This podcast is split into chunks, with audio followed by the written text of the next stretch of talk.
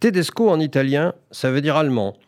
Et quand ce nom s'applique aux juifs italiens, que ce soit Tedesco ou Tedeschi, logiquement, le terme désigne souvent des juifs ashkénazes. Pourtant, pour le grand compositeur italien Mario Castelnuovo-Tedesco, ce n'est pas le cas. En effet, il descendait d'une famille de banquiers espagnols, expulsés de la péninsule ibérique lors de l'Inquisition en 1492.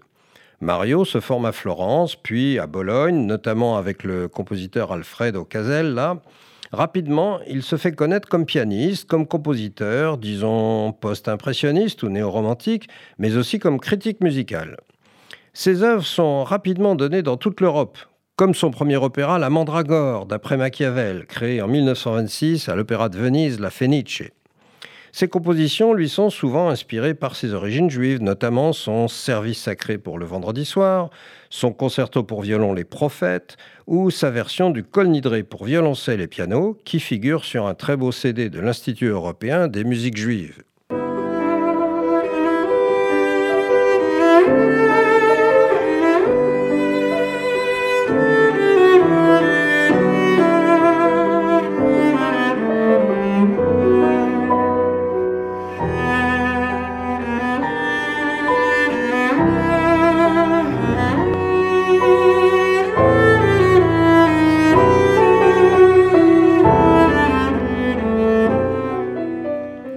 Mais ses origines juives l'obligent également à quitter l'Italie en 1939 afin de fuir la politique de Mussolini. Il s'installe aux États-Unis et c'est à Hollywood qu'il écrit, habilement adapté à l'industrie locale, la musique de plus de 200 films.